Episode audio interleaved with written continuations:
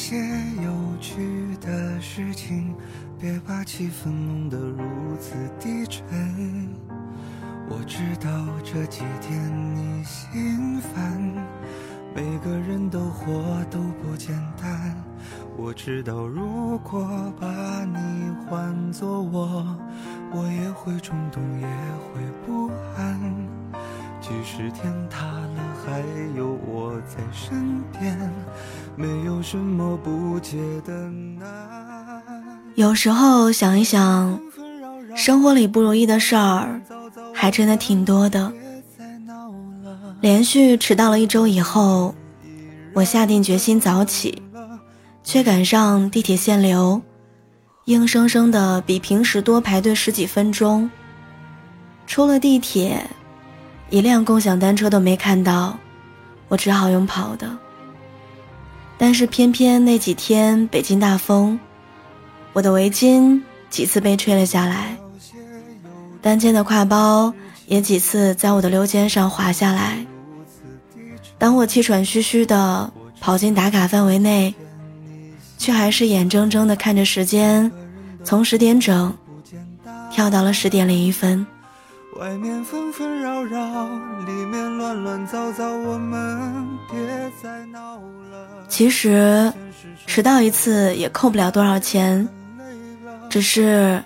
当一个原本可以轻易获得的东西，在距离你最近的地方被错过，总会让人突然升腾起满腹的委屈，会让之前所有做的努力显得无用且可笑了。看着手机上的迟到提示的时候，我脑海当中一闪而过前任离开时的背影。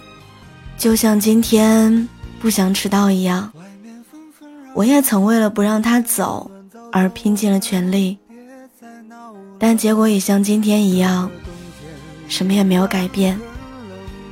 生活就是这样，很多时候努力和结果之间没有什么必然联系。那些下定决心要走的人，就像忙到到点打卡一样，不留情面。而在很久之后的后来，我也曾无数次的回头，看因为失恋而消沉的那些日子，看自己在某一天哭到深夜，在某一天连续拒绝了好几个朋友的邀约，在某一天因为难过而搞砸了工作。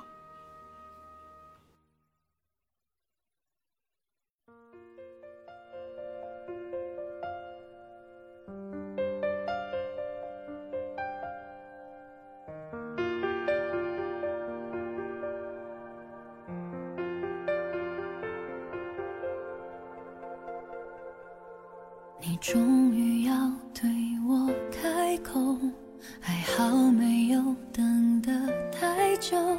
这一个结果我已经想过很多遍了。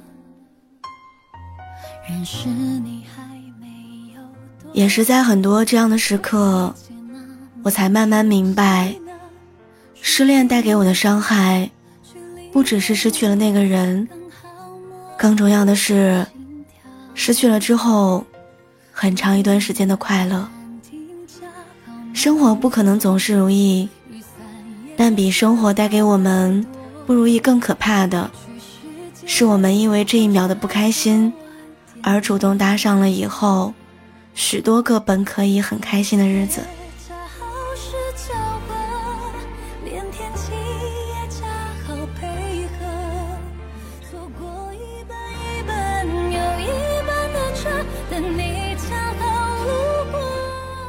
其实，你可以学着为自己培养一些爱好，它不一定能带给你惊艳众人的技能，但它一定能够让你真实且从容的获得，在某一瞬间填满所有的低谷时刻。比如，失眠到天亮的日子，与其焦虑不安，不如假装早起，去街边。吃一碗刚出锅的豆腐脑。又比如，在没有人的周末，与其感慨孤独，不如趁机去打卡一家心仪很久的奶茶店。奶茶好不好喝不重要，重要的是它能让周末变得被期待了。再或者养一只猫，拼一个拼图，和朋友约一顿火锅，追追你想看的电视剧，看完一本书，打扫一次房间，给家里面换一套新的被罩。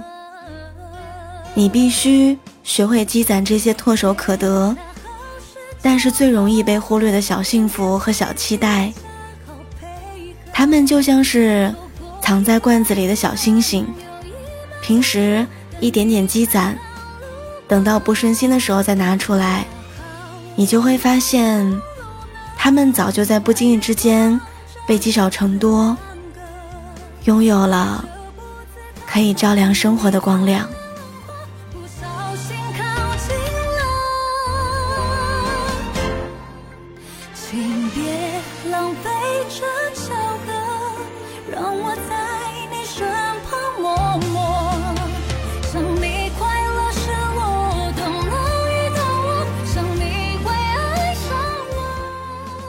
我们确实对生活无能为力，对失去无能为力，但我们永远不会对自己无能为力。